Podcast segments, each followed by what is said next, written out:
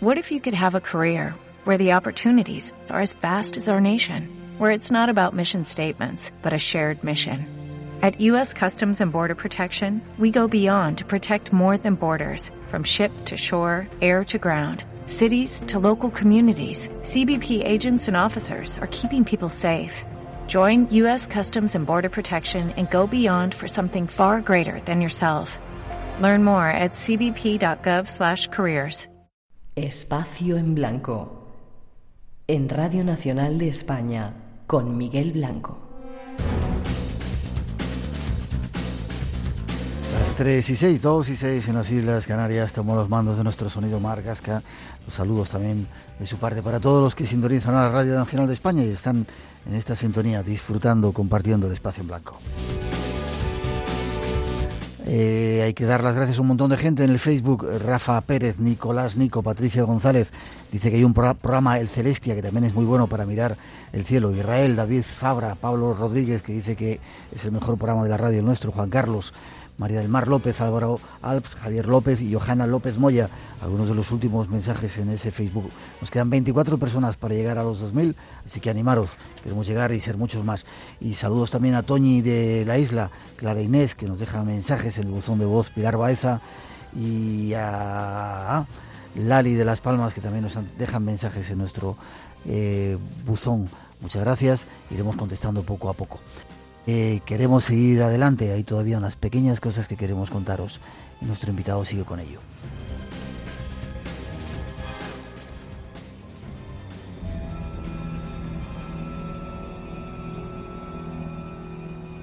No tenemos mucho tiempo, José, así que vamos a ir deprisa para hablar de otro, otro, otra cosa que nos han ocultado. Parece ser que el 16 de julio de 2009 algo pasó cerca de la Tierra. Famoso impacto que, que, dio la vuelta al mundo, las imágenes, ¿no? Eh, justo se, se celebra el 40 aniversario de la llegada del hombre a la Luna y un objeto tan grande como el planeta Tierra, que se dice pronto, prácticamente ¿Tan, se tan grande, decir, ¿Tan grande como el planeta Tierra? tan grande como el planeta Tierra, impacta contra Júpiter. Ahí al lado Lo casi. escandal- Sí, sí, lo escandaloso, eh, en el polo sur, ¿no?, de Júpiter. Sí. Lo escandaloso es lo siguiente, eh, Miguel, vamos a ver. Eh, estamos hablando prácticamente del tamaño de un, de un planeta, se puede decir casi de un planeta, ¿no? Entra en el sistema solar y aunque sea en órbita polar, no se entera la NASA, no se entera la ESA, no se entera ningún mm, ninguna agrupación astronómica de cierta potencia en todo el planeta cuando están rastreando eh, cientos de objetos mucho más pequeños por el problema de los meteoritos, cuando están está habiendo un rastreo continuo de satélites alrededor de nuestro planeta, no solo civiles sino militares, es que es increíble. A mí me sorprendió mucho la, la información. Eso, eso para empezar, ¿no? Es decir, porque el descubrimiento fue gracias a un astrónomo aficionado en Australia, en el jardín de su casa, con un telescopio que te puede decir prácticamente un telescopio comercial. ¿Qué me cualquiera dices? puede, prácticamente un telescopio de, de juguete. ¿Sí? decir, ¿no? Muy, muy básico, muy básico. Un telescopio, pues, pues eso, de un astrónomo aficionado, ¿no? Mm. Entonces, eh, la grandeza del asunto es eso, cómo un objeto tan, es- tan, tan enorme puede cruzar prácticamente, entrar en el sistema solar en rumbo de colisión, colisionar contra el gigante, que es Júpiter, ¿eh? generar lo que generó, porque hay que ver las fotos, es, fue una colisión bestial y que aquí prácticamente no se entere nadie hasta el día siguiente. Es decir, si eso lo sabía, yo creo que lo tenían de alguna manera que saber.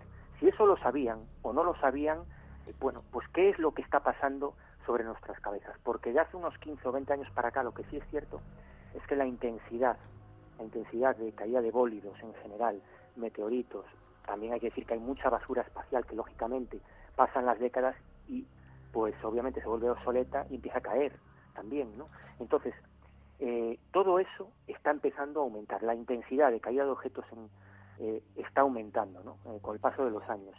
Y bueno, hay una serie de, de astrónomos profesionales, ¿no? porque hay muchos foros y, debat y se está debatiendo todo esto, en el sentido de que quizás todo esto obedezca a que estamos pasando por una zona del cielo, por una eh, zona de la galaxia muy turbulenta y muy problemática. ¿Por qué? Porque eh, hace unos doscientos y pico millones de años estábamos en la misma posición, la Tierra estaba en la misma posición en la que está ahora, es decir, eh, en teoría tardamos ese tiempo en dar una vuelta alrededor de toda la galaxia, alrededor del centro de la galaxia, ¿no? Entonces eh, sabemos que hubo cinco extinciones masivas aquí en el planeta, se espera en teoría la sexta, ¿no? La última fue la de los dinosaurios, y en teoría, hace esos doscientos y pico millones de años, justo en el mismo punto en el que estamos ahora pasando por la galaxia, hubo una extinción masiva. Entonces hay muchos astrónomos ¿eh? en algunos foros que están empezando a decir, por supuesto, son lapsos de tiempo muy grandes. Podría ocurrir mañana o podría ocurrir dentro de 200, de, de 10 o de 20 millones de años o mucho más, ¿no?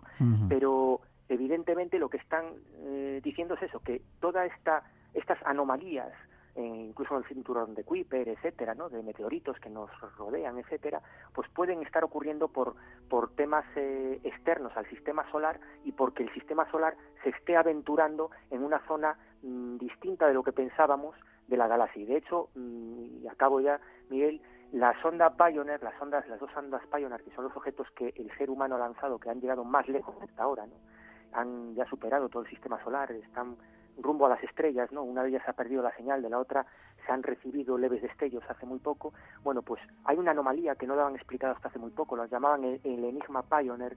No se sabe por qué esas naves están siendo aceleradas y no se sabe por qué están siendo aceleradas. Es decir, Miguel, que no sabemos lo que está pasando ahí fuera y que quizás estamos pasando por una zona del espacio de la que no tenemos tantos datos, desconocida y que por lo tanto está generando muchas anomalías y que la intensidad de caída de piedras, de meteoritos, etcétera, pues está aumentando ahora mismo. Los mayas contaban cosas parecidas. Es curioso, para terminar, el 13 de septiembre del 2009 ese foro fue testigo de un avistamiento de una larga y voluminosa estela luminosa verde, semejante a la cola de un cometa. Al día siguiente en Internet aparecieron decenas de fotografías tomadas por algunos de los miles de observadores que habían presenciado ese mismo fenómeno.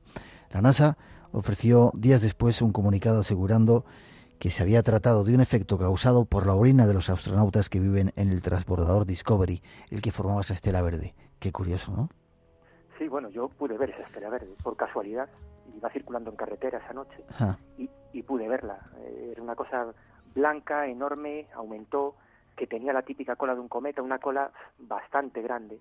He visto bastantes estrellas fugaces y alguna que otra eh, cola de ese tipo y, era bastante grande. Viró hacia el verde, se volvió, digamos, verde, que fue después parte de las fotografías que al día siguiente, pues, muchos internautas vertieron en la red, ¿no? Yo solo pude ver, fue muy espectacular, sí parecía una estela meteórica o, cometaria, sí es cierto, ¿no? Algo está pasando, Miguel, de todas formas, sobre nuestras cabezas. igual los celtas, ¿no? Pues tenían razón cuando tenían miedo de que se les cayera pues el, el, cielo encima, ¿no? Cuando decían que caían piedras del cielo y todo esto, quizás tenían más razón de lo que pensábamos.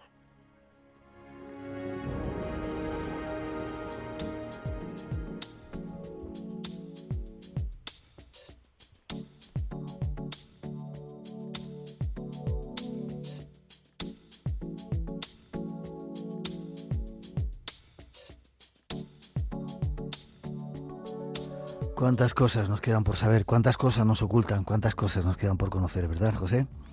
Sí, sí, bastantes. Afortunadamente también para, para, para la curiosidad humana, ¿no? que yo creo que siempre tiene que estar ahí buscando y, y yendo hacia nuevos horizontes, afortunadamente, ¿no? También nos ocultan cosas, tenemos que saber muchas más y seguiremos buscándolas, evidentemente. Sí, señor. Gracias a ti, a tu trabajo, seguiremos ahí detrás.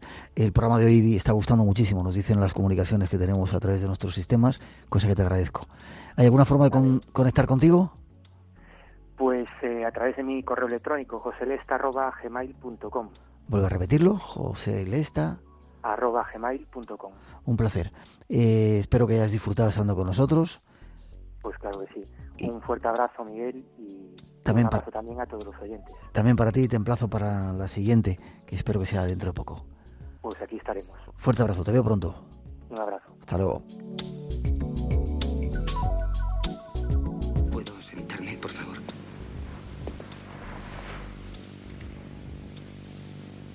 Tengo tantas preguntas que hacerle que no sé por dónde empezar. ¿Hay algo que pueda hacer por usted? Déjele marchar. No puedo. De verdad, no puedo. Lo siento.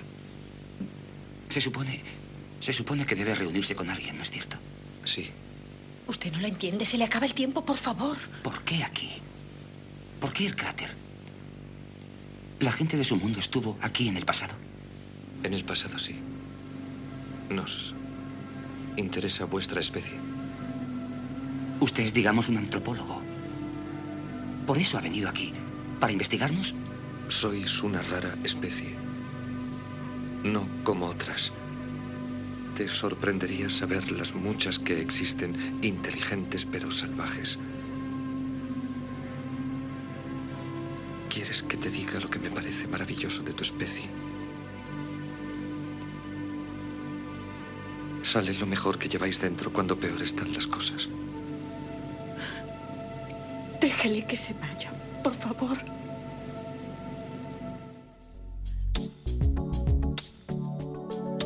Tres y 16, 2 y 16 en las Islas Canarias. 900 137 137 nuestro teléfono por si queréis seguir participando. Hay muchas cosas que se nos ocultan y en esta nueva etapa del espacio en blanco queremos daros respuestas con ese lema nuevo, creer es crear, que los, que los mayas nos han enseñado. Eh, y la semana pasada os avanzábamos algunos de los planes del 2010 con algunos de nuestros compañeros. Se nos quedaron algunos por contar cosas. Miguel Pedrero, el próximo, nos dice lo que tiene preparado para este año y que tiene que ver con nosotros.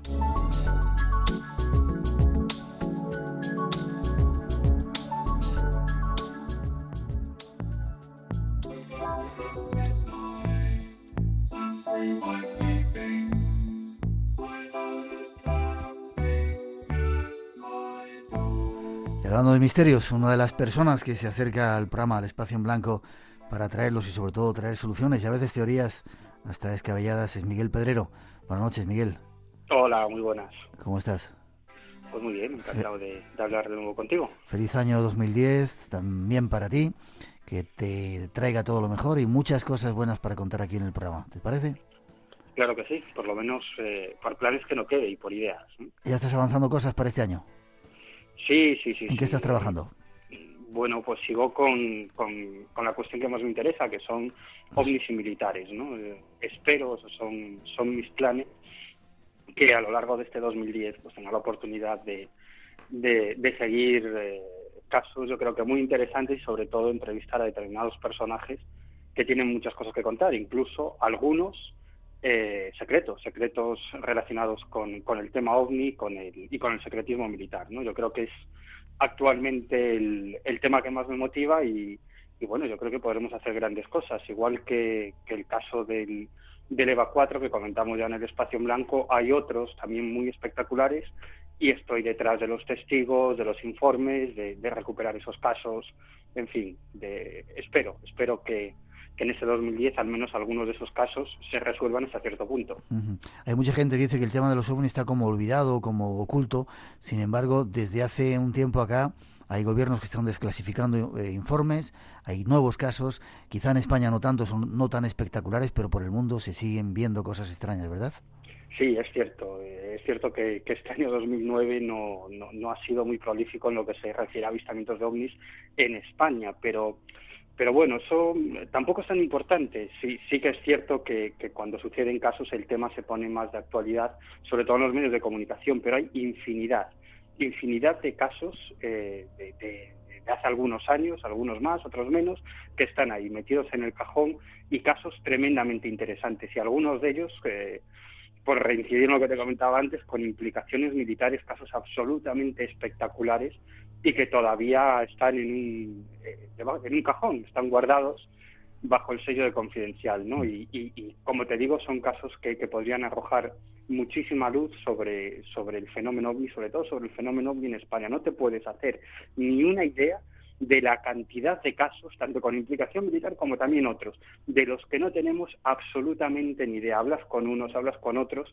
y unos personajes te llevan a otros personajes, a otros casos. No nos enteramos de nada. Y yo creo que esto es algo común a, no solo a, los periodistas especializados, sino al, periodismo en general. No nos enteramos de nada. Y yo creo que ya es hora de volver otra vez a las carreteras, de entrevistar otra vez a, a los testigos de investigar, de hacer reportajes, que yo creo que, que, es lo que es la base de esta historia, es la base del periodismo, ¿no? Porque últimamente parece que todo se mueve por internet, todos son los mismos casos, los mismos comentarios, discusiones que no llevan a ningún lado, y yo creo que ahí es donde hay que incidir, volver a pisar la calle y investigar, investigar esos casos que, como te digo, son docenas y docenas y docenas. No nos enteramos de nada. Lo puedes decir más alto, pero más claro no. No nos enteramos de nada. Y en el espacio en blanco vamos a intentar dar respuestas este año 2010, como estamos haciendo en los últimos tiempos, sobre todo a ese fenómeno. Uno de los que más interesa a nuestro invitado y que más nos interesa a nosotros, el mundo de los ovnis. Hay mucho que saben eh, los gobiernos y que nos ocultan. Y quizá Obama va a destapar esa olla a presión de los casos en Estados Unidos, cuando se libre de todas las follones que tiene, que tiene unos cuantos encima. Bueno, pues sinceramente no lo creo. no lo creo, no creo que en este 2010 haya ninguna sorpresa en ese sentido. Bueno, es cierto que, que a finales de este 2009 la CIA y el FBI desclasificaron varios informes eh, eh, referidos al fenómeno ovni, algunos de ellos muy interesantes, pero una declaración oficial eh, del tipo los extraterrestres nos visitan o el fenómeno ovni real y no sabemos lo que es, yo creo que, que no, aunque implícitamente muchísimos gobiernos incluyendo el de Estados Unidos, ya lo han reconocido con la desclasificación de esos informes OVNI de los que hablabas tú anteriormente en muchísimos países, ¿no? Francia, Gran Bretaña, eh, Dinamarca, Brasil, algún otro país latinoamericano. Yo creo que incluso en Estados Unidos, ¿no? Desclasificaciones de años pasados, incluso estos estos informes a los que me acabo de referir anteriormente, la CIA y, el FBI, algunos de ellos, pues, eh, en realidad son casos que cualquier investigador civil puede, puede seguir o puede estudiar o puede entrevistar a los testigos en cualquier país del mundo, ¿no? Y son casos sin explicación. Por lo tanto, yo creo que implícitamente, yo creo que, que los gobiernos con estos procesos de desclasificación, al menos implícitamente o indirectamente, ya están reconociendo que el fenómeno ovni es algo absolutamente real y, como digo, esos casos eh, están en los propios informes oficiales que, que están desclasificando los gobiernos cada vez más de, todo el mundo, de todos los continentes. Y tú porque eres un descreído, perdón, pero ya verás como dentro de poco dicen, ya están aquí, lo reconocen. Déjame que te pregunte antes, antes de terminar, eh, siempre me, me, me, quedo con la duda, con la cuestión de cuál habrá sido el tema que más ha interesado a lo largo del año. La revista en la que tú estás, Año Cero, ¿cuál ha sido el tema que más ha interesado a los lectores en este año pasado? Bueno, pues eh, yo creo que son varios temas, ¿no? Pero fundamentalmente y uno de ellos, y, que además eh, es un tema que, que, has tocado también este año en tu libro, que es el de los mayas, ¿no? Todo lo que tiene que ver con, con el mundo maya y esa, esa fecha que no sé si decir fatídica o esperanzadora del 2012, cada vez está atrayendo más a la gente. Y yo creo que cuanto más nos acerquemos a ese 2012, más interés van a, tener o, van a generar en la gente esas, esas profecías mayas y esas culturas, no solo los mayas, sino también otras muchas culturas precolombinas. Yo creo además que América y los misterios de América cada vez están, están, se están poniendo, podríamos decir, entre comillas, más de moda. Yo creo que siempre han estado ahí, ¿no? Pero que actualmente la, la gente, por lo menos en, en España, se está interesando más por, por todos esos enigmas. Y por supuesto, y por supuesto, el fenómeno ovni, que aunque muchos dicen que está dormido y no interesa, no es verdad. Se publican libros de ovnis y, generan interés. Eh, las noticias que publicamos y los artículos que hemos publicado en la revista Año Cero en el año 2009 sobre, sobre ovnis, sobre todo novedades, investigaciones, que yo creo que es lo que la gente eh, demanda y, y, le interesa, han generado, pero muchísimo, muchísimo incluso en la página web de la editorial en acásico.com, algunas de las noticias más visitadas y de los artículos más visitados eh, son artículos de, ovnis, pero no de ovnis de, un modo general, sino investigaciones, que es lo que yo creo que a, lo que todos nos interesa, al público y también a los aficionados, a los estudiosos, a los periodistas, es tener al propio testigo, al protagonista, los informes, investigaciones. Yo creo que los periodistas tenemos que salir a la calle y pisar la calle, si no nos vamos a convertir en una especie de, de oficinistas que lo que hacemos es repicar cosas de Internet y, teletipos que nos llegan de las agencias. Yo creo que eso no tiene nada que ver con el periodismo. Yo creo que hago un llamamiento a, todos los investigadores, periodistas y aficionados que cada vez salgan más a la calle y, e investiguen, ¿no? que yo creo que ahí está la clave del fenómeno. No todo se puede lograr a golpe de clic. Es decir, hay que salir a la calle y entrevistar a la gente e investigar, que yo creo que, que al final es lo que aporta información y yo creo que alguien que se llama a sí mismo reportero o periodista, eso es lo que más le tiene que motivar, ¿no? Entonces, pues bueno, un llamamiento a la investigación de campo. Te has despertado el 2010 machacón, ¿eh? Y tremendo, ahí está el llamamiento. OVNIS y 2012. ¿Te gustó el libro, a propósito? El 2012 de los pues, mayas. apasionante. Y no solo a mí, sino también a otra mucha gente que, que, que, que, se, lo he, que he prestado. Eh, algún día tendremos, algún día Miguel tendremos que viajar a México, tenemos pendiente. Este año tenemos el viaje. Ese viaje a México porque yo quiero viajar contigo a México y eh. conocer a algunos de los personajes que salen en tu libro, ya lo sabes. Este año tenemos ese viaje preparado. Dar las gracias, tercera edición del libro y ahí seguimos. Eh, Miguel Pedrero, gracias, te seguiremos esperando ansioso en el espacio en blanco, todo lo mejor para ti en este año 2010 y que los dioses y los astros te sean propicios y que, y que encuentres las respuestas pues igualmente a vosotros, a todo el equipo y, a la gente que nos escucha. Nos vemos pronto. Fuerte abrazo.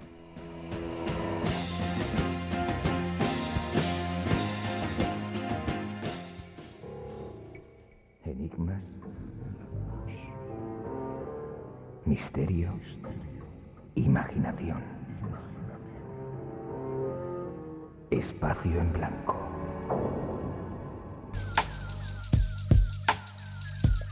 3 y 27, 2 y 27 en las Islas Canarias. Seguimos en directo. Adelante, 900, 137, 137 nuestro teléfono por si queréis intervenir. No os perdáis la emisión de mañana con vampiros y hipnosis. Y ahora nos vamos hasta Extremadura, una región desconocida llena de misterios. Nuestro siguiente invitado nos desvela alguno. Atentos, ya veréis qué lugares.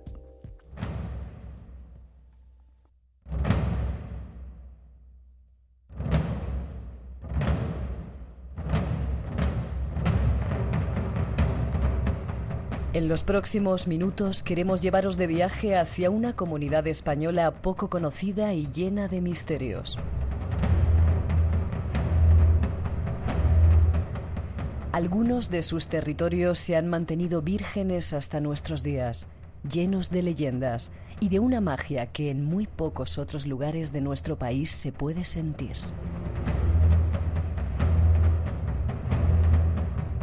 Nos referimos a la comunidad extremeña. Formada por dos provincias, Cáceres y Badajoz, sus territorios están llenos de leyendas y misterios que aún permanecen vivos. Cáceres, por ejemplo, la ciudad emblemática, es una ciudad repleta de historias de todo tipo, leyendas de caballeros y princesas, testimonios de seres extraños en sus pueblos, fantasmas que merodean por los palacios y los cuentos populares transmitidos por tradición oral. Es tan solo un ejemplo, pero hay mucho más. Nuestro invitado nos cuenta.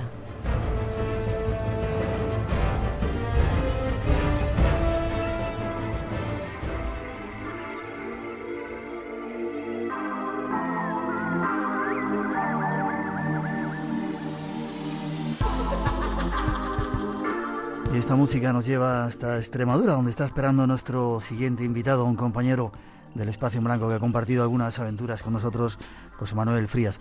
Buenas noches, José Manuel. Hola, buenas noches, Miguel. ¿Cómo estás? Muy bien, contento de, estar una noche más contigo en Espacio en Blanco. Ya sabes que formas parte del equipo y cualquier cosa que hagas por ahí, aquí tiene eco en el Espacio en Blanco. Eh, Tú eres de Málaga. Sí, de Málaga. Vives en Málaga, pero de repente una, llevas una temporada en Andalucía. Eh, perdón, en Extremadura. ¿Por qué? Bueno, eso me lo pregunta mucha gente, que hace un, andaluz eh, investigando en Extremadura, ¿no? Y, bueno, él, eh, empieza la, historia casi de, casualidad, como, empiezan siempre las grandes cosas, ¿no? Eh, me doy cuenta a través de una serie de investigaciones que hago de un caso concreto, del que ya hablamos en su momento en Espacio en Blanco, esa multiplicación del arroz de olivenza, mm. y me voy dando cuenta de que Extremadura está plagada de misterios, pero, pero por desgracia es una de las tierras más olvidadas en, en cuanto a la difusión, ¿no? Y eso es debido sobre todo a que existen pocos investigadores, son muy buenos, eso sí, pero insuficientes para cubrir eh, tantísima información. Si lo comparamos con otras eh, comunidades autónomas, el, nivel de investigadores es eh, mínimo en cuanto al número, se pueden contar con los dedos de una mano, ¿no? Y por eso precisamente decidí enfrascarme en, un, en una aventura que ha sido apasionante, igual que otras que he hecho por Andalucía, pero en este caso recorriendo de punta a punta esas dos provincias mágicas que son Cáceres y Badajoz. es cierto que bueno, Extremadura, lo decíamos en esa introducción, es una de las tierras más vírgenes. Todavía se conservan lugares absolutamente vírgenes, increíblemente preciosos. A veces no es bueno hablar para que no se masifiquen, pero evidentemente tienen derecho a que la gente lo conozca. Pero Además tiene una virtud, tiene la eh, memoria ancestral muy clara todavía, muy precisa, muy muy fresca, ¿verdad? Sí, yo creo que más incluso que en cualquier otro otro lugar de la península y eso también tiene su explicación, ¿no? Porque nos encontramos en determinadas zonas de Extremadura, sobre todo cuando te vas para el norte, la zona de Cáceres, eh, comarcas como las Urdes, por ejemplo, donde hasta hace pocas décadas eh, han existido poblaciones que estaban totalmente aisladas de, del mundo exterior, entre comillas, ¿no? Eso no hay más que ver, por ejemplo, una película como Las Urdes, Tierra sin Pan, de Buñuel, donde además de ofrecer esa imagen eh, atroz de, determinadas localidades, también eh, se aprecia que precisamente por ese aislamiento, por ese hermetismo que han tenido en, en el pasado esas localidades, se ha conservado de manera plena, de manera virgen, esa información ancestral, esas historias en las que eh, nuestros antepasados y que en otros puntos de España se han ido eh, perdiendo por el modo de vida caótico en el que estamos inmersos. Pero allí no, allí hay veces que llegas a pueblecitos de,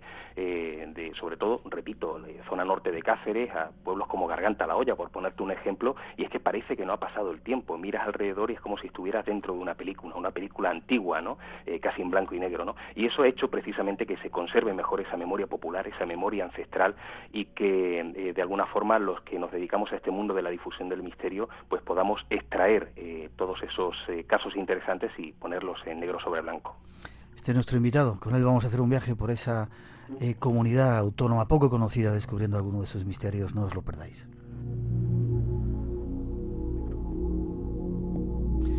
Decíamos en la introducción, hablábamos de Cáceres, Cáceres como un lugar lleno de misterios todavía muy cercanos, ¿no? hay un museo que dentro de poco va a dar muchas sorpresas en el cual tú has hecho una serie de investigaciones. Cuéntanos. Bueno, la verdad es que este es uno de los puntos, eh, yo creo que más importantes de España en cuanto a fenomenología paranormal o en cuanto eh, a casas encantadas. Por desgracia, poco eh, conocido hasta el momento, pero estamos hablando de un antiguo palacete árabe que don José de la Torre recibe en herencia y, él no sabía lo que era en ese momento. Él simplemente quería hacer unas obras de reforma para vender la, la casa y en ese momento se da cuenta de que aquello efectivamente es un, es un palacete y decide dedicar el resto de su vida a transformarlo, a convertirlo en un, en un museo, a recorrer el mundo intentando buscar piezas árabes para, para adornarlo y, así lo hace hasta, hasta su muerte. Finalmente es inaugurado en, en, el año 1976 y como siempre ocurre y es sintomático dentro del mundo del misterio, Miguel, a raíz de esas obras de remodelación empiezan a ocurrir eh, una serie de fenómenos paranormales que parecen además, como veremos luego, eh, relacionados con el pasado, el pasado en este caso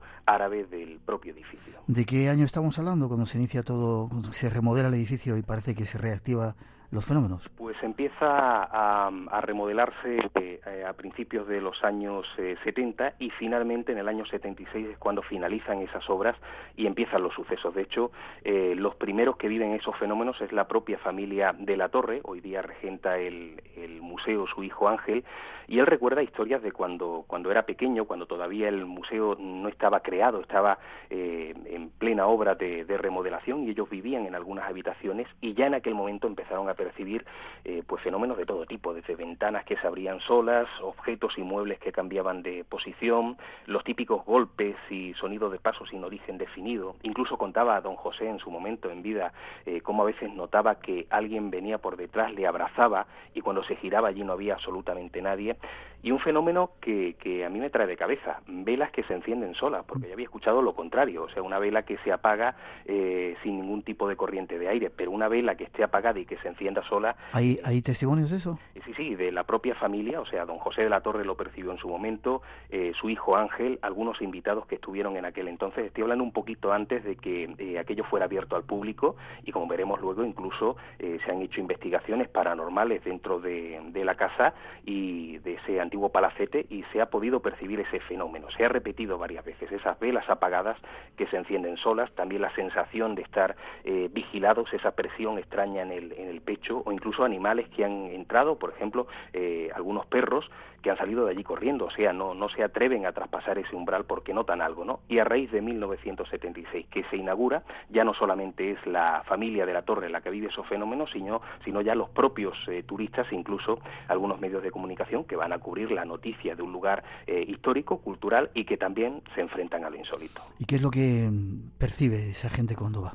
Pues los turistas sobre todo hablan de, eh, y más de una mujer ha salido de allí corriendo, eh, de escuchar, por ejemplo, en el oído susurros, de escuchar eh, pasos por detrás de, ellos y sin que hubiera nadie en ese momento, y sobre todo lo más importante, hablamos de una visión que ha podido ser percibida por numerosas personas, turistas que se han acercado a visitar el museo, y que nos hablan de la aparición de una mujer con rasgos árabes, una mujer con, un, con una especie de ropa de túnica eh, blanca y con una edad aproximada de 40 años y que además se comunica con los propios turistas. Eh, han llegado a escuchar su voz, no sabemos si físicamente o telepáticamente, en la cual ella dice que aquella es su casa, que aquel es su hogar y que por lo tanto no se quiere marchar de allí, aunque no quiera hacer daño a nadie. ¿no? Esto es lo que cuentan los turistas, pero también eh, hay medios de comunicación que se han acercado, como antes te decía, a cubrir simplemente la noticia de un lugar eh, importante a nivel histórico y, bueno, programas de televisión que han llegado allí, eh, los reporteros con las cámaras y de pronto las baterías se bajan, como ya es típico en este tipo de lugares, los focos que se encienden y que se apagan solos de, la, de las propias cámaras y luego algunas investigaciones que se han realizado. Por ejemplo, han estado grupos de investigación que han notado ese típico fenómeno de termogénesis de la temperatura que o bien eh, baja o sube de manera casi brutal, eh, esa presión en el pecho, esas velas que se encienden, de las cuales han sido testigos algunas personas, entre ellos un, grupo en el cual estaba presente Chicho Ibáñez Serrador y cuyo hijo fue eh, introducido en un estado de trance y pudo comunicarse también con esa mujer de rasgos árabes, incluso fotógrafos profesionales, por ejemplo, había uno que estaba haciendo un libro sobre al andaluz y en esas fotografías que realizó aparecía una especie de figura vaporosa, sobre todo en la sala del té. O sea, estamos hablando de tantos testimonios que es difícil creer que esto sea producto de, la fabulación. Eh, como protagonista, la visión de una mujer de unos 40 años de aspecto árabe. Ese es un lugar que va a dar muchas sorpresas. Vamos a seguirle y pido a nuestros oyentes que tengan un poco atentos eh, a, ese, ese centro porque va a ser protagonista de alguno de los planes del espacio en blanco. Eh, muy breve, teorías. el fantasma de la mujer que estaba ahí se manifiesta. ¿Qué puede ser lo que está ocurriendo? Eso es importante porque a veces cuando uno inicia una investigación eh, se queda solamente con la parte más palpable, los fenómenos paranormales, y uno se vuelve a casa ya frotándose las manos. Yo he intentado con este caso indagar un poquito en la historia y como conclusión para mí aquello tiene relación con ese antiguo palacete árabe porque eh, a nivel histórico en las crónicas de la ciudad se habla de que en la reconquista cristiana eh, cuando llega Alfonso IX con el capitán Martín Sánchez para intentar tomar la plaza resulta que la hija del emir de, Cáceres se enamora de este capitán, de Martín, ellos se ven a escondidas por la noche y en un momento determinado ella, eh, y repito, estas son las crónicas de la ciudad, roba una de las llaves del padre, del palacete, se la entrega a Martín para que por la noche él pudiera entrar eh, para estar con ella, pero él la traiciona, entra con sus soldados, en ese momento el emir eh, logra despertarse y defender su palacete, pero nunca perdona a su hija, se dice que le lanza una maldición y que incluso es emparedada en uno de los muros de la propia casa. Y hablamos de una joven, de una joven de unos eh, treinta y tantos años, que fallece, al parecer, de manera eh, brutal, ¿no? Tal vez eh, ella pueda ser ese espíritu, esa visión de una mujer árabe que se aparece en este, en este museo. insistimos en tener en cuenta este lugar que dentro de poco será protagonista en el Espacio en Blanco. Espacio en Blanco. Todo el mundo del misterio y de lo desconocido. En Radio Nacional de España, con Miguel Blanco. Hay más casos que podemos relatar, que puede relatar nuestro invitado. Seguramente, si quieres, eh, te tendremos más veces para hablar de muchos más de ellos y darlos a conocer. Hay encuentros cercanos, historias de mujeres enlutadas, por ejemplo, o de una monja con patas de cabra o un niño negro. Cuéntanos. Bueno, la verdad es que eh, sobre todo en, Cáceres, en determinados puntos y, especialmente en la zona de las urbes se han dado muchísimos encuentros extraños, ¿no? encuentros con seres que forman parte de ese eh, casi bestiario extremeño de seres extraños que si los comparamos eh, con los testimonios de las personas que hoy día tienen encuentros con humanoides, eh, estaríamos hablando de lo mismo, o sea, según el prisma ufológico actual, hablamos de la posibilidad de que se trate de seres de otros mundos, que además aparecen antes o después de que haya extrañas luces en el cielo, ¿no? Y en el pasado, pues claro, estamos hablando de la España profunda, pues todo esto se consideraba o bien ángeles, o bien demonios, o bien seres de la naturaleza, en Saucedilla, eran conocidos como los ensotanados, en Alburquerque la pantaruja, en Vegas de Coria las pantallas, en Valverde de Leganés las diablas, ¿no? O sea que existe eh, muchísimos nombres para definir a estos seres extraños que se aparecen. Y de entre ellos, pues por ejemplo, podríamos hablar de, esa especie de mujer enlutada eh, que se, se, tropieza con Teodosio Gómez eh, López, el Rojillo, en Garganta la Olla, concretamente en la zona de las Tortiñosas. Hablamos de el otoño de 1938. Y bueno, él estaba caminando por, por el campo antes de que oscureciera y de pronto aparece delante de él una mujer y él dice que era una mujer aunque nunca le vio el rostro porque iba totalmente cubierta con una túnica, con una capucha, eh, todo de un color negro brillante, o sea, decía que esa ropa brillaba de manera especial y aquel hombre ya empezó a preocuparle eh, que esa mujer caminara siempre a su misma velocidad y eso que él iba detrás. Cuando él corría un poquito más para llegar hacia ella, la mujer eh, empezaba a correr, la mujer entre comillas, claro. Eh, cuando él frenaba la velocidad, también lo hacía ese extraño ser, ¿no? Y ya el colmo fue cuando él se para en una fuente a, a beber agua, un poquito asustado, y ve que también la mujer se detiene, ¿no? En ese momento él regresa a casa totalmente espantado y a partir de ese momento nunca salió de noche, ¿no? ¿Quién era esa mujer extraña? por qué esos ropajes brillaban de una manera especial, ¿no? Y por qué presentía la velocidad de, este hombre. Uno de los casos, desde luego, más eh, curiosos. Eh, ¿Fue el único, la única persona que lo vio? Eh, en este caso, Gómez. Sí, eh, se han dado casos en otros lugares como los que te mencionaba antes, que sí eh, hablamos de toda una población que vive espantada, como en el caso, por ejemplo, de las pantallas de Vegas de Coria, ¿no? en la cual eh, en esta historia incluso hay redadas populares, hay gente que sale a la calle con las escopetas pues para intentar dar con esos seres. Pero concretamente esta casi selección de seres extraños siempre se han tropezado con una sola persona, ¿no? como por ejemplo aquel caso tan famoso del otoño de 1948 cuando el campesino José Pancho, que se encontraba también en Garganta la Olla, en la zona de las casillas, dentro de una pequeña choza, eh, de pronto empieza a escuchar unos susurros en el, en el exterior y cuando abre la puerta se encuentra casi con la misma figura de la, de la que hablábamos antes, que había ocurrido eh, una década atrás, ¿no? la figura de una especie de mujer eh, con una túnica negra, cubierto totalmente lo que es el rostro por, por la capucha, era imposible verlo, y José, sabiendo que hacía mucho frío, él tenía una pequeña hoguera dentro de la choza, le dice a esa mujer que entre y que se siente junto al fuego. ¿no? Esta mujer, eh, supuestamente mujer, ¿no? Se sienta, en ese momento la túnica se le levanta un poco y José Pancho puede ver unas patas de cabra, fíjate, eh, casi la, la, la imagen típica del mal, del demonio. El diablo, ¿no? Exactamente, es una representación del diablo, del mal, del macho cabrío, ¿no? Y en ese momento él da un grito de terror, eh, la, la, especie de mujer o casi de, de monja con capucha eh, sale corriendo y se empieza a escuchar además esos pasos eh, como si realmente fuera una cabra, ese toc, coc, coc, coc, y él cae al suelo totalmente espantado, en posición fetal, y hasta la mañana siguiente que llegan sus familiares muy preocupados a, a buscarlo, él no se mueve del lugar, ¿no? De hecho, tuvo unas fiebres tremendas y estuvo casi a punto de morir de miedo. Tremendo, va a poner los pelos de punta, ¿eh? Hay casos también de niños negros, también que aparecen de repente en, esa zona de Extremadura. Sí, bueno, y esta historia además tiene, eh, a veces suena casi anécdota o casi a chiste, ¿no? Pero, pero ocurrió tal como se cuenta, ¿no?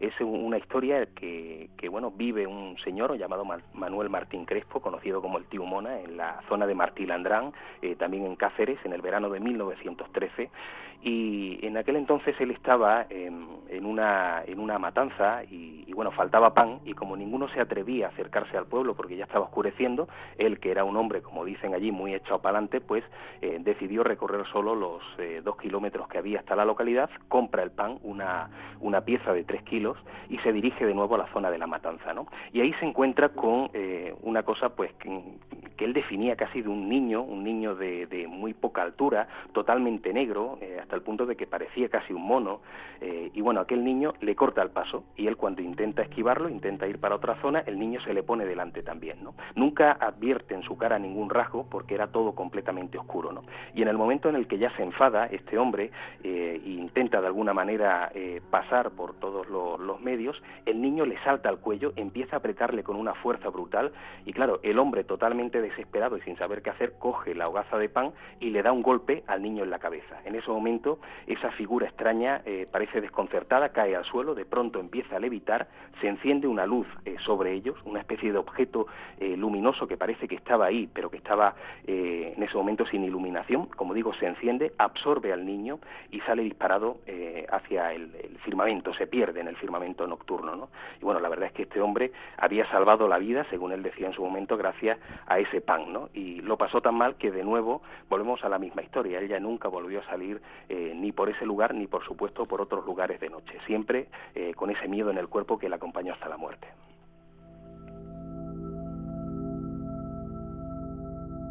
¿Cómo te enteras tú de estas historias? ¿Has ido entrevistando por los pueblos, pueblo por pueblo, investigando a ver qué historias había. Sí, es la única forma, además, que yo entiendo de, investigar, ¿no? Obviamente uno se documenta, intenta también acceder a, eh, la bibliografía existente, pero la parte más importante, desde luego, es la investigación de campo. Es, eh, yo siempre digo que, este tipo de, trabajos, eh, digamos que los auténticos protagonistas no son los que investigamos o los que escribimos sobre ellos, son la gente mayor de los pueblos que conservan esa memoria popular.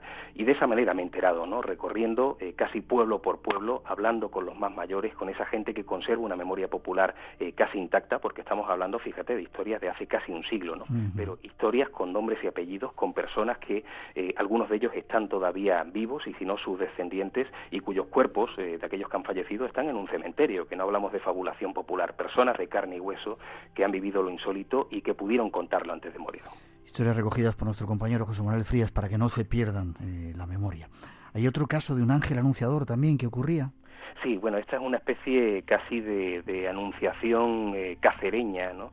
Porque mm, eh, eh, es una historia muy curiosa. Ocurre en, octubre de 1934, también en Garganta la Olla. Fíjate qué pueblo. Qué lugar, ¿no? Que ocurren cosas de todo tipo. A mí me encanta, es uno de los pueblecitos principales. Recomiendo que lo visite todo, todo el mundo. Sí, es un sitio más bonito y el entorno es un sitio muy especial, ¿verdad? maravilloso, desde luego, ¿no? Mm. Y bueno, aquella historia en 1934 que tiene como protagonista a Elvira Niguerol, una mujer ya, ya mayor que estaba trabajando en, en un huerto en la zona de las Majarillas, eh, pues de pronto ve como una especie de niño a lo lejos, ella incluso piensa que es un ratero, que van a robarle eh, los melones, ella estaba trabajando para, para un señor y se preocupó bastante, y cuando se acerca se da cuenta de que eh, no es un niño, que es una especie, ella lo, lo definía como, como un ángel, ¿no? Era un, un ser luminoso que estaba sobre una bola, una bola eh, de tamaño bastante grande y él eh, totalmente eh, colocado encima.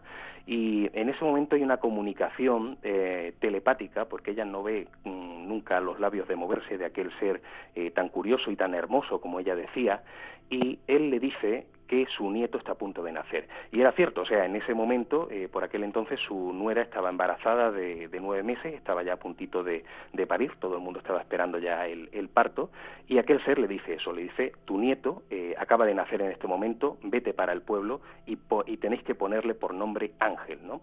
Eh, esta mujer, mm, evidentemente, después de haber visto aquella visión, se lo creyó, se lo dijo al marido, que no le hizo mucho caso al principio, pero después de mucho insistir, marcharon al pueblo, que estaba a algunos kilómetros, y cuando llegan allí comprueban exactamente que a la hora a la que se había aparecido aquel ser había nacido su nieto y evidentemente le pusieron por nombre Ángel.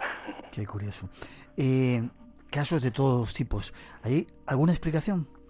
Mm, hombre, depende desde el prisma que, miremos, ¿no? Pero eh, yo desde luego después de, haber analizado todo este tipo de, de historias, y esta es una de las más curiosas, la del ángel anunciador, una especie de, anunciación casi como aquella de mm. la Virgen María en la Biblia, pero en este caso una, una anunciación eh, cacereña, eh, pero yo la analizo todo desde el prisma ufológico, quizá porque muchas de estas apariciones tienen relación con luces en el cielo, en este caso hablamos de un ser sobre una bola de luz, o sea, elementos que siempre de alguna manera nos retrotraen a la historia ufológica, solo que en aquel entonces eh, la ufología era totalmente desconocida, la gente siempre observaba, observaba este tipo de historias desde el punto de vista de la religiosidad. Para ella, eh, para Elvira, aquel eh, ser era un ángel, ¿no? Porque era lo único que ella conocía, era como esas imágenes que ella veía en la iglesia, ¿no? pero realmente esas descripciones de los seres, de la vestimenta, de los elementos adjuntos que aparecían, como es esa especie de bola de luz o como aquel niño negro que se apareció y que de pronto es abducido por, por algo que podríamos considerar casi eh, una nave, un objeto luminoso con, con movilidad. Eh, eh, yo creo que eso son elementos que podemos compararlos con la ufología actual, con la ufología más reciente y con los testimonios de personas que se han enfrentado a este tipo de avistamientos ovnis o bien de encuentros cercanos con humanoides. Para mí la ufología está muy presente en este tipo de historias. Las Urdes es un sitio poco investigado, un lugar absolutamente mágico, olvidado durante mucho tiempo, ahora quizá está renaciendo. Ahí se han dado también muchos casos de ovnis y de visiones extrañas, ¿verdad? Sí, muchísimos. Y, bueno, no solamente de, ovnis, sino que, por ejemplo, hay una historia que, es curiosísima también por eh, las características, y aquí sí que me pierdo. O sea, aquí no te puedo dar ninguna opinión porque es un caso tan, tan eh, estrambótico que se escapa a cualquier tipo de catalogación. ¿no? Hablamos de eh, agosto de 1943, un señor llamado Julián Sendín en, en Rubiaco, también por aquella zona, está en mitad del campo y de pronto escucho una especie de algarabía musical, como si de pronto muchos instrumentos totalmente desafinados, una especie de orquesta novata estuviera tocando en algún lugar del bosque, ¿no? Él se quedó totalmente sorprendido y por esa curiosidad natural del ser humano decide seguir el sonido para ver quién lo estaba produciendo, quiénes eran aquellos músicos tan, tan extraños y tan malos, por cierto. ¿no? Mm. Eh, cuando se acerca al sitio, llega al origen de esa música, no ve a los músicos por ningún lado, pero lo que ve sí que le marcó de por vida. Ve un ser de casi tres metros de altura, con una especie de camisa blanca, que fue lo único que le dio tiempo a, apreciar bien antes de salir corriendo, porque aquel ser eh, no tenía cabeza. ¿no? Y claro, mientras que estaba viendo aquella visión, seguía sonando la música de fondo. ¿no? Era, eh, claro, una experiencia que, que le marcó de tal manera que, como digo, en aquel momento echó a correr y nunca más regresó a aquel lugar. Claro, ¿cómo catalogas esto? ¿Cómo catalogas eh, la visión de un ser de tres metros sin cabeza? Aquí te pierdes. Ya, sobre todo cuando los testigos sabes que no están mintiendo, que no quieren, no buscan nada, ¿verdad? No, no, mm, todo lo contrario. De hecho, eh, gran parte de estas personas, cuando han contado su, su versión de los hechos, cuando han contado eh, esa experiencia que han tenido, se han enfrentado siempre a la burla popular. con lo cual, eso ocurre hoy día, gracias a Dios, un poquito menos, pero en, en aquel entonces cualquiera que viera una cosa de este tipo era considerado un loco eh, o era considerado algo peor incluso, ¿no? Con lo cual no ganaban nada, perdían, ¿no? Por lo tanto, yo siempre rompo una lanza a favor del testigo y apoyo muchísimo este tipo de testimonios. Hay que tener mucha valentía para contar algo así. Ya, a punto de terminar, eh, lugares, ¿se podían decir, determinar o definir algunos lugares más mágicos en la zona de Extremadura? Eh, Hombre, sería difícil eh, eh, elegir, ¿no? Porque, claro, son tantos los sitios especiales. Eh, yo me quedaría, fíjate, más que con, si tuviéramos que elegir un lugar concreto que recomendara visitar a alguna persona, huiría un poquito de lo que es la fenomenología mm. paranormal o los fenómenos ovnis para entrar un poco de lleno en lugares mágicos, especiales, ¿no? Y para eso yo recomendaría hacer una visita a un pueblo que es Pedroso de Acín, también hablamos de Cáceres, casi todo está por esa zona, casi todo lo importante, y allí se encuentra un convento, es conocido como el conventico eh, de San Pedro de Palancar, era el convento eh, donde estuvo eh, San Pedro de Alcántara, ¿no? Y es el convento más pequeño del mundo, fíjate qué curioso, 70 metros cuadrados para toda una comunidad, ¿no? Hoy día ha crecido, pero lo que es el núcleo original se conserva, ¿no?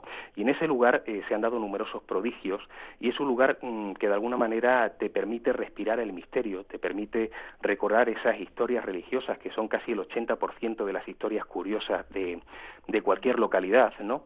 Y, yo siempre recomiendo lugares así, especiales, lugares de casi de culto, pero que son eh, en cierto modo desconocidos. Pedroso de Acín. Pedroso de Acín y ese conventico, eh, San Pedro de Palancar, de, eh, bueno, además hay una celda dentro de, de la cual además yo, yo he, penetrado y he podido de alguna forma eh, seguir eh, los pasos virtualmente de San Pedro de Alcántara porque es un, eh, una habitación donde él no podía dormir ni tumbado ni, ni casi sentado, él tenía que estar encogido, tenía que estar con la cabeza puesta sobre una especie de, de, tronco, incluso para martirizarse más él ponía un clavo y dormía sobre ese clavo, imagínate, sentado, inclinado hacia adelante porque la habitación no cabía tumbado, ¿no? Era una forma, bueno, lo típico, la martirización que tienen este tipo de personajes que se desvivían más por los demás que por uno mismo. ¿no?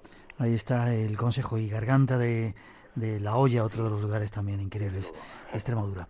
Eh, Monasterio de Guadalupe, vaya lugar también, ¿no? también, también una historia que, que bueno, es eh, importantísima y que además tiene eh, muchísimas eh, sombras dentro de lo que es el, el tema en sí, ¿no? Porque no se sabe si estamos hablando de aparición mariana real, si hablamos tal vez de una especie de representación de las creencias ancestrales de, del hombre, lo que era la, la diosa madre o la madre tierra, representada con el color negro, y por eso la Virgen de Guadalupe tal vez tenga ese, ese color de piel. O sea, en este tipo de historias a veces siempre hay dos vertientes. La, la más creyente, la más fervorosa y la que de alguna forma nos retrotrae a esa época en la cual todavía no existían las religiones oficiales, eh, pero sí existían tradiciones que eran muy curiosas y que siempre entroncaban con la propia naturaleza.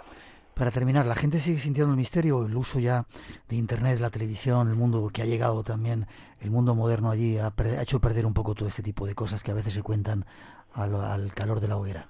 Hombre, hay, eh, hay algo que a mí me preocupa mucho y, siempre lo digo, ¿no?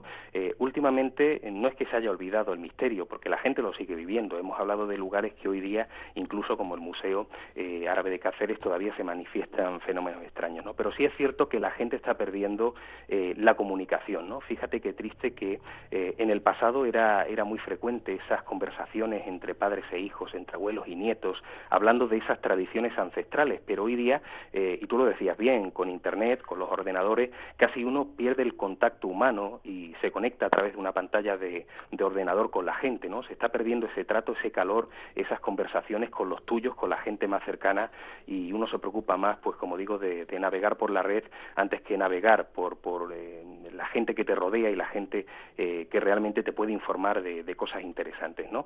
Y eso está haciendo que de alguna manera la memoria popular se vaya perdiendo, eh, que esa memoria desaparezca por completo si no se pone por escrito y quizá por eso me estoy preocupando mucho en, hacer trabajos de este tipo, en hacer eh, pues eh, investigaciones que saquen todo lo que hay eh, del pasado más ancestral y que está casi condenado a desaparecer y como ya hice en su momento con, Málaga o con algunos puntos de Andalucía, pues ahora lo he hecho también en, en Extremadura en trabajos como este, en Extremadura misteriosa.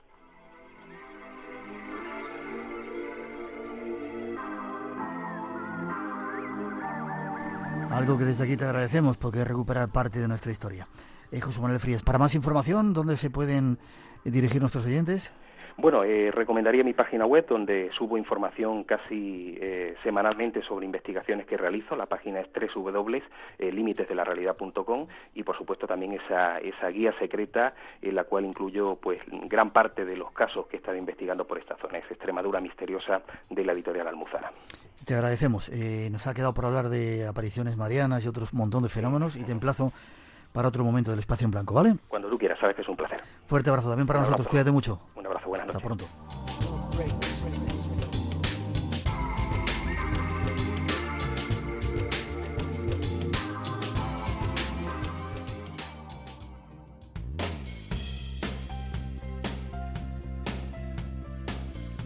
Y terminamos, por hoy nos vamos, dando las gracias a todos por la escucha, por la compañía, por esa infinidad de llamadas, cientos y cientos y estos han sido los ganadores. Agustín Tejerina de Valladolid, Patricia González Mosteiro, que estaba en el Facebook, Ramón Casarrubio de Ciudad Real, Pedro Benítez de Madrid y Ángeles, Ángela Esteban de Barcelona nos pondremos en contacto con vosotros para daros vuestro premio.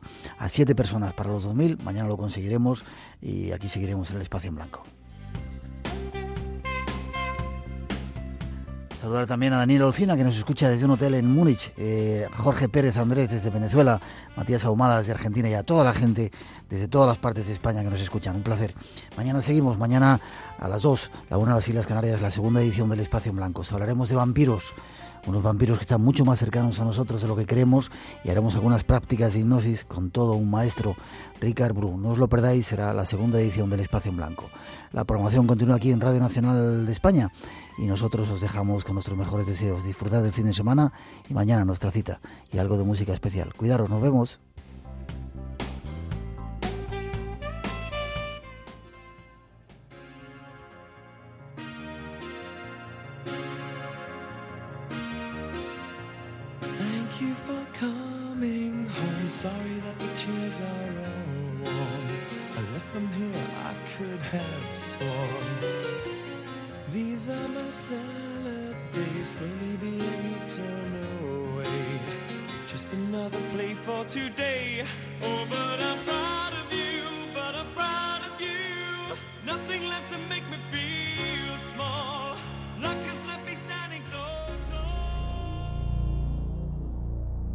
Espacio en Blanco. Todos los viernes y sábados de 2 a 4 de la madrugada. Dirigido por Miguel Blanco. Entra en el mundo del misterio.